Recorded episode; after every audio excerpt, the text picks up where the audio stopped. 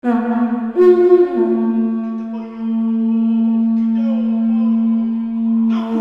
rā koutou katoa ko Kingi Gilbert tōku ingoa he uri a hau no Tainui Te Aroa a me toko maru waka. Cannabis and social enterprise is the discussion on today's episode. Once again, I'm here with my hoa tui giling, tēnā koe tui. Tēnā koe, Kingi. Our two special guests, our Manu Hiri. We're here with Manu Caddie. He's co-founder of Rua Bio and Hikurangi Group. Manu is of Ngāti Haua, Ngāti Pukenga, and Tainui, and is also married into Ngāti Porou. Manu has experience with the World Bank and is working on a range of investments into cannabis, bioactives, and carbon farming. Tēnā koe, Manu. Kia ora, kia ora. We also here with Marta Rychert, is a senior research officer at the SHORE and Whariki Research Centre at Massey University. She is Polish, has worked in Jamaica, and at the European Monitoring Centre for Drugs and Drug Addiction in Lisbon. Kia ora, Marta. Kia ora koutou.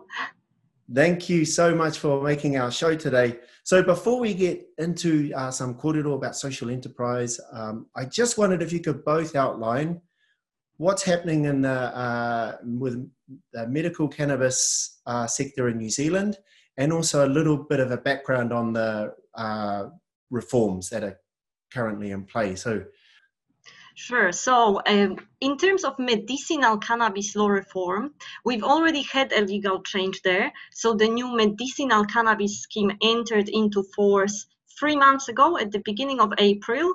And this regime aims to improve the access to medicinal cannabis products that any Kiwi can obtain from a pharmacy on prescription so that you can go to your doctor and ask for medical cannabis products.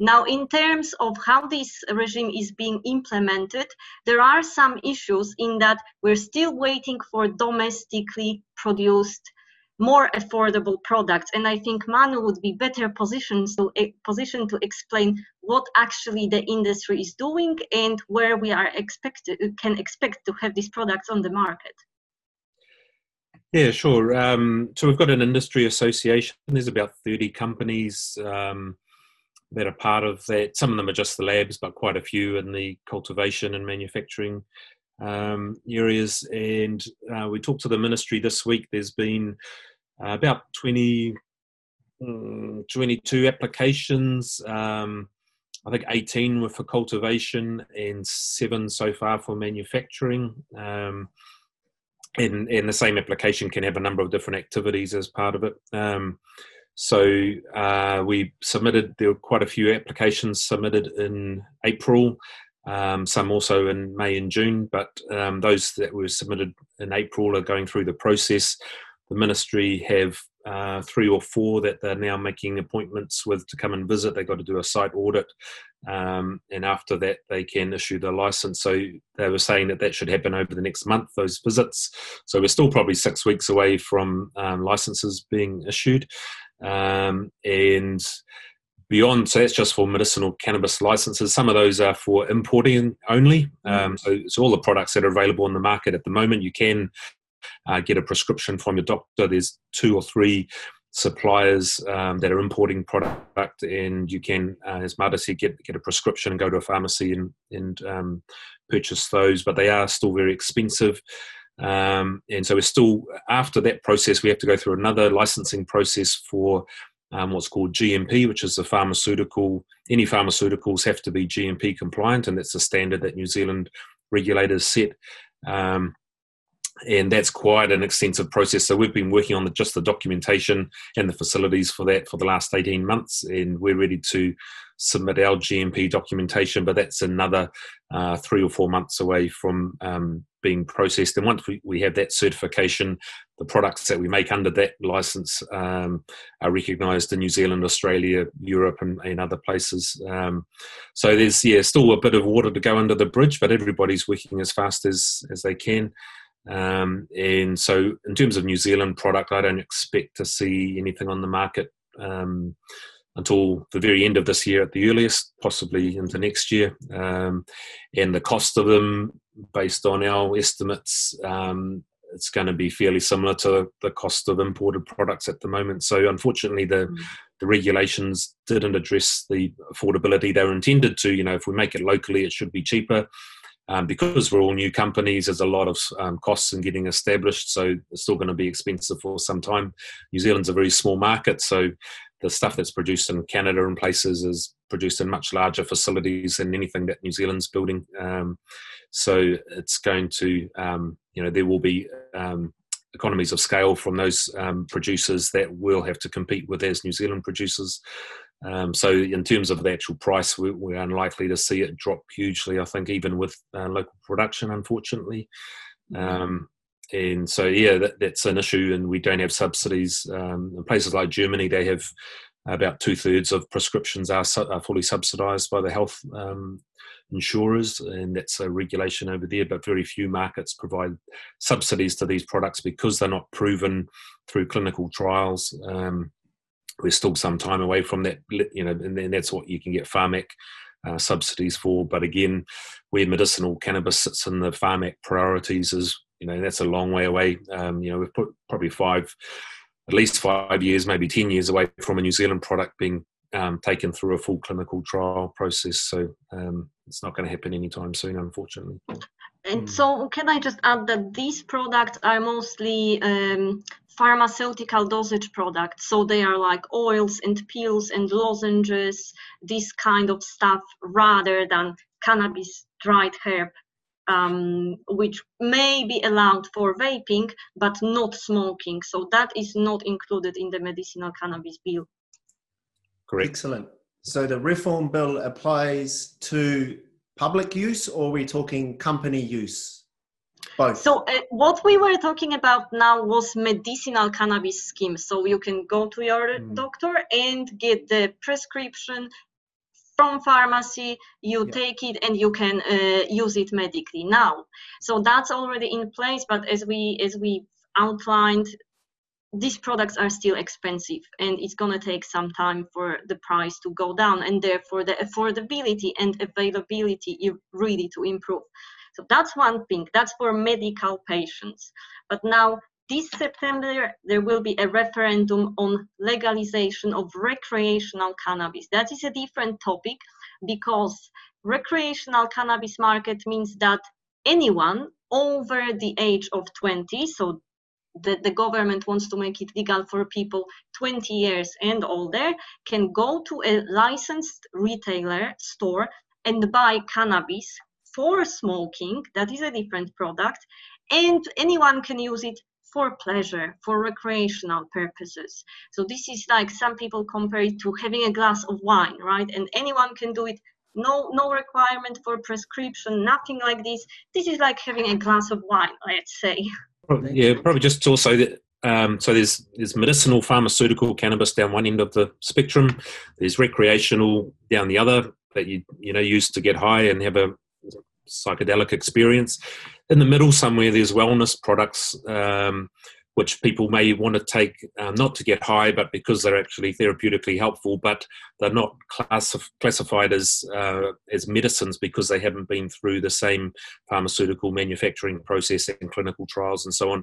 And so there's overseas in most market, not most, in many markets, there's sort of CBD products particularly, but also some which have low uh, levels of THC or balanced THC CBD that people use for um, health reasons. Um, in sports recovery, those sort of things. We're talking to a, an ex All Black who uses CBD regularly. He got it in South Africa and found it very helpful for a long term injury uh, to relieve pain and inflammation. So um, there's those sort of uses which aren't, you know, he, and he he can't have THC in his products, but neither can, um, you know, uh, people using it in, in, many of those cases use it um, affordably because yeah, it's difficult to access as a prescription medicine. So, in the middle somewhere, which would be available under the, the legalized uh, regime that's being proposed, are those sort of products which um, potentially make therapeutic um, purposes more accessible than pharmaceuticals will be.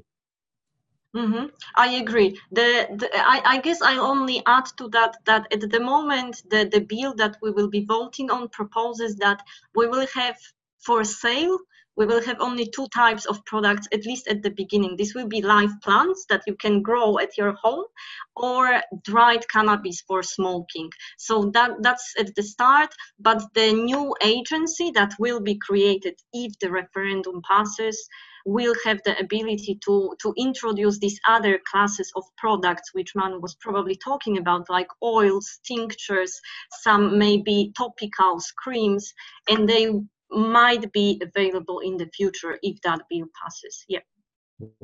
Oh, kia ora, Manu. Um, how will your um, business change if the referendum and the legislation for recreational marijuana goes through? Probably not much. Um, the company has, uh, the board and management have agreed to support a yes vote in the referendum, but we have no business plans to get into recreational products. Our shareholders came in on the basis that we're producing pharmaceuticals, and that's what we plan to continue with. And we're also very export oriented. So, um, you know, for recreational, it's only ever going to be a domestic market because of the international rules. You can't export for recreational purposes, only for medicinal. Um, and we see the, the global markets much bigger um, than the domestic market in New Zealand's ever going to be. Um, so we're still really focused on pharmaceuticals, and that's um, where the company is going to continue to be um, putting its effort.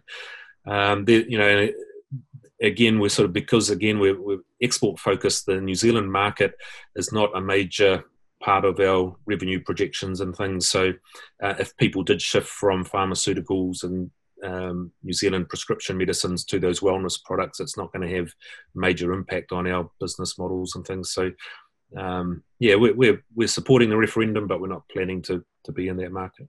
Mm.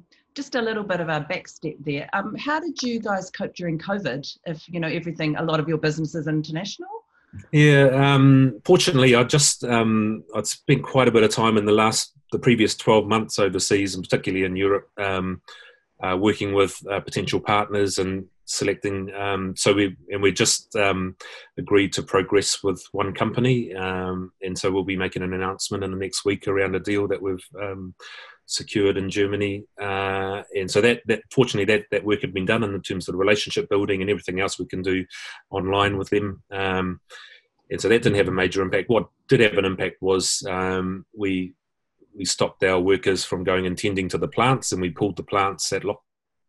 Um, so unfortunately, yeah, those all um, have been harvested, and we're starting again um, since lockdown finished. Um, so a bit of a delay. The other companies decided, you know, they they made a call that they were essential services and continued to to look after their plants, which is um, great for them, and they've been able to continue on through. So there was, uh, um, yeah, quite a diversity of how people responded in that, that time. And fortunately, most of our staff were able to continue, particularly with that GMP documentation, preparing the applications and things. They were all working from home, uh, so there wasn't a big impact on things from that perspective. And the, um, as I say, the deals with the our overseas partner, they've been able to to proceed under lockdown. Um, so that brings me nicely on to the social enterprise model that I understand that you have. Can you talk a little bit about that for our whānau who may not be familiar with that concept and how you got the hapu and the whānau involved in that? Yeah, it's a, it's a long story and I'll try and condense it into a couple of minutes. But um, we, so Ngāti Porou settled with the Crown in 2012 and um, hapu re kind of um, convened, organised themselves into entities around that uh, through that process. And um, many had a focus on education and cultural revitalisation and some conservation projects and things. But so the elephant in the room is jobs and economic development. And um, I think it's fair to say most of the hapu feel like that's um, a, a, big challenge and, and something that they, have struggled with. But uh, we worked um, as as, um, as hapu members, I suppose. We we worked with a hapu who um, were keen to have a plan around that, and we started looking at the range of options and got into uh, focusing on uh, native bioactives, particularly kanuka and kina extracts, um, with the view to producing high value products that could be used in natural health products and pharmaceuticals potentially. Um, so that works uh, gone ahead, and um, there's some really good science that's been done um, with Massey, with Cawthron, and um, most of the universities in New Zealand um, have been part of some some of the projects we've been involved with there.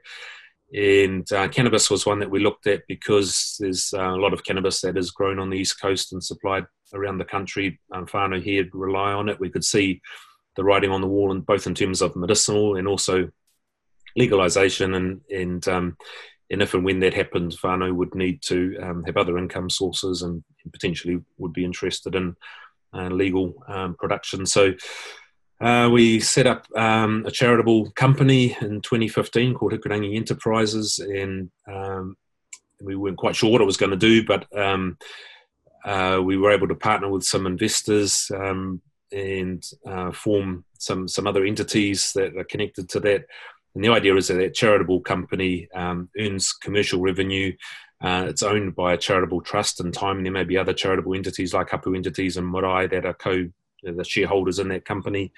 Um, but its job is to create um, income that it can give to the trust. But in the process of creating that income, uh, also create jobs in the, the community uh, for for whānau. Um, and that's you know it's a cultural revitalisation project as much as anything because our pipeline is thinning out and uh, if we don't have whānau that are able to live and work here, um, you know, that's why the, there's 70, 80% of Ngāti Whānau live outside the rohe now. So uh, trying to create those opportunities for whānau to be able to come home and have real decent jobs, not dangerous jobs in forestry. And we've seen farming um, decline over the years. And, and so, um, yeah, looking for those high value opportunities. And, and it does require a lot of R&D, which is expensive and high risk. And, um, and challenging, but it's where yeah we see the opportunities long term. So challenges to find those investors that are willing to to take a risk and, and stick in there, and also to have those structures that can um, make commercial decisions quickly. Um, some of our uh, hapu uh,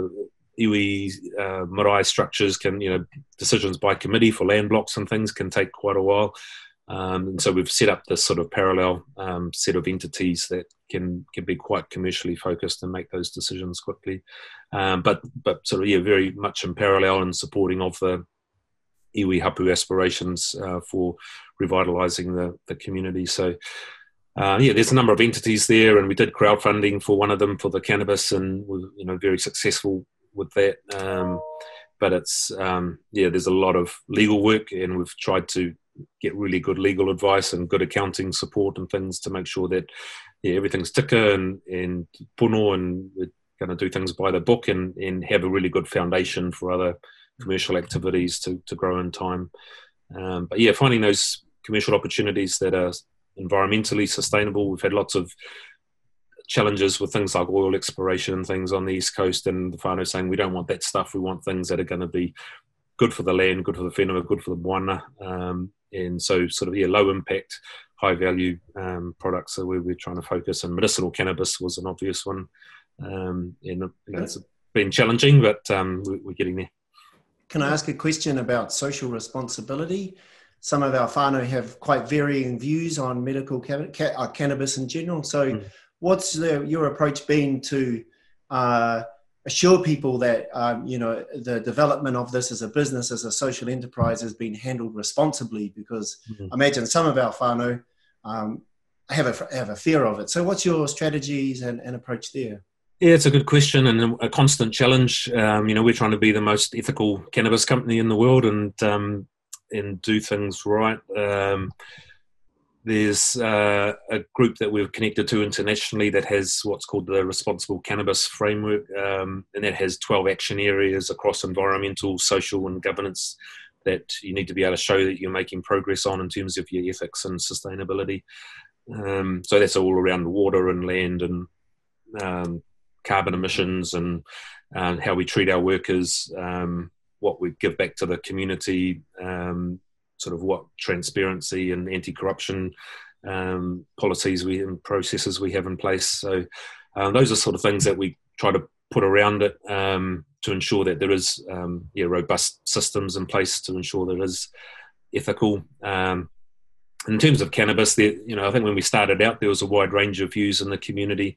As we've gone on, uh, whānau have been able to um, get on board in terms of yeah, seeing what we were trying to do, understanding that the um, benefits of medicinal cannabis. That um, anecdotally, there's heaps of evidence, um, and when people sort of yeah understand that, and we're not focusing on recreational, it's not something that we're interested in.